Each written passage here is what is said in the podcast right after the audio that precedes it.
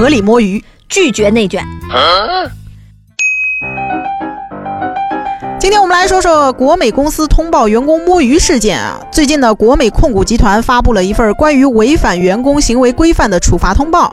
这个文件显示，在八月三十号到九月三号期间，国美总部针对非工作流量信息进行统计排查之后，发现部分员工在工作区域内占用公司公共网络资源，从事与工作无关的事宜。什么叫做与工作无关的事宜呢？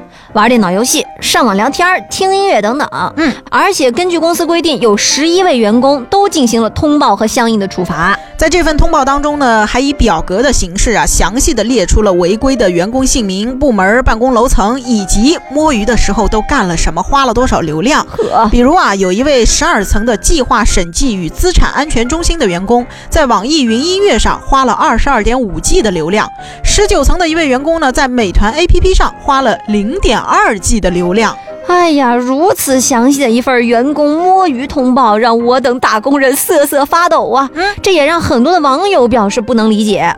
比如有网友说啊，那位网易云用了二十二个 G 的流量，这是把工位当成 KTV 包间了吧？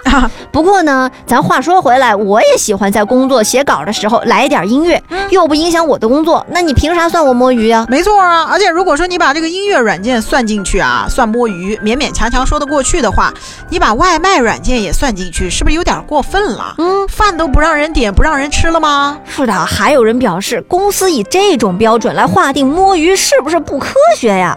哪怕是机器，那过热了都得歇一歇。嗯，那员工干活干了这么久，咱就不能休息一下吗？那再说了，只要员工工作及时完成就行了，怎么了？那我活干完了歇一下也不可以呀？还有啊，对于这份通报当中斤斤计较的部分，也让人愤怒。嗯，比如那位用了零点二 G 流量刷美团的，哎，既然能算得这么细致的话，那希望贵公司下次履行劳动法的时候，算加班费的时候也能这么较真儿哈。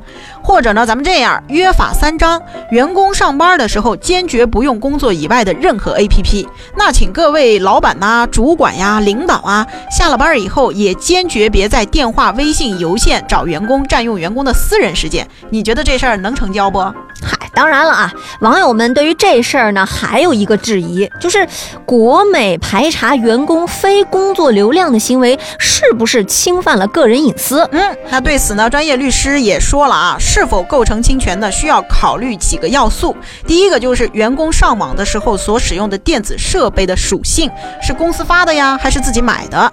其次呢，就是如果员工用的是个人设备，那么公司排查之前有没有事先告知，并且征得员工的个人人同意？如果既没有事先告知，也没有征得人家的同意，人家用的也是自己的手机，你这种排查啊是有侵权嫌疑的。嗯，那最后呢，一个不知道有没有什么用的忠告给到各位打工人啊，嗯摸鱼有风险，别连公司的网，记得用自己的流量哦。